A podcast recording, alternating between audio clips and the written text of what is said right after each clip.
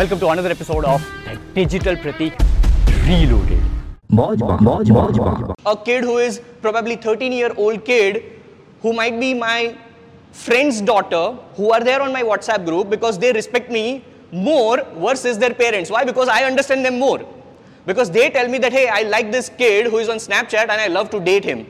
All right? And i'm like go ahead it's okay. But make sure that you are respectful to your parents and you study well so they are very transparent to me, where they are very authentic to me. Now, when I say yes to Snapchat dating, doesn't mean that you have to go on online sexting and sexting all the time. No. Because in our age, how many of you are about 30? 3, 4? How many of you are about 25? lot of you are under 25. So under 25 right now, how many of you are about 20 then? All right, most of you are about 20, right?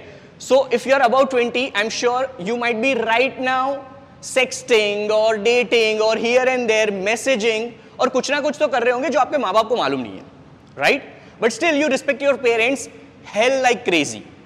So there is always that gap which you have to focus on and which is what I focus on with respect to my business now. The reason why I go into all these things in the beginning is because you have to understand that we come from different generations and in business as well there are so many different innovations which a lot of founders don't understand to innovate quickly, early, adopt to that, which is what one of them is NFTs right now.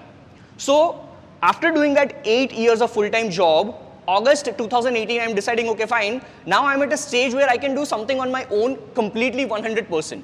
And that's where I jumped into doing Digital Pratik full time, freelancing, clients, this and that, and still didn't have any company registered. I was taking money in the savings account only. And that happened for a long, then I understood, okay, fine, there are legal entities, you have to pay taxes, this and that, IT returns.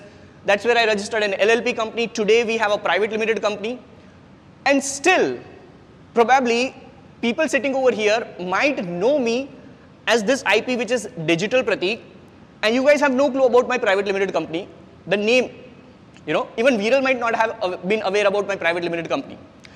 So I have been very cautious in marketing and branding myself or my businesses. Lot of founders or creators who are currently trying to start an NFT project are fully focused on how I can just build a community through NFTs. Well, I have been going the reverse way. I have been building community, and if I look at this audience right now, which is 20 to 30 people, I'll fully focus on how this 20 to 30 people stays with me through till the end with 100% audience retention. I won't focus on how I can record this fully, how I can promote this so that it reaches to 1 million people and this and that. I won't think of that. In the moment, how I can build a community.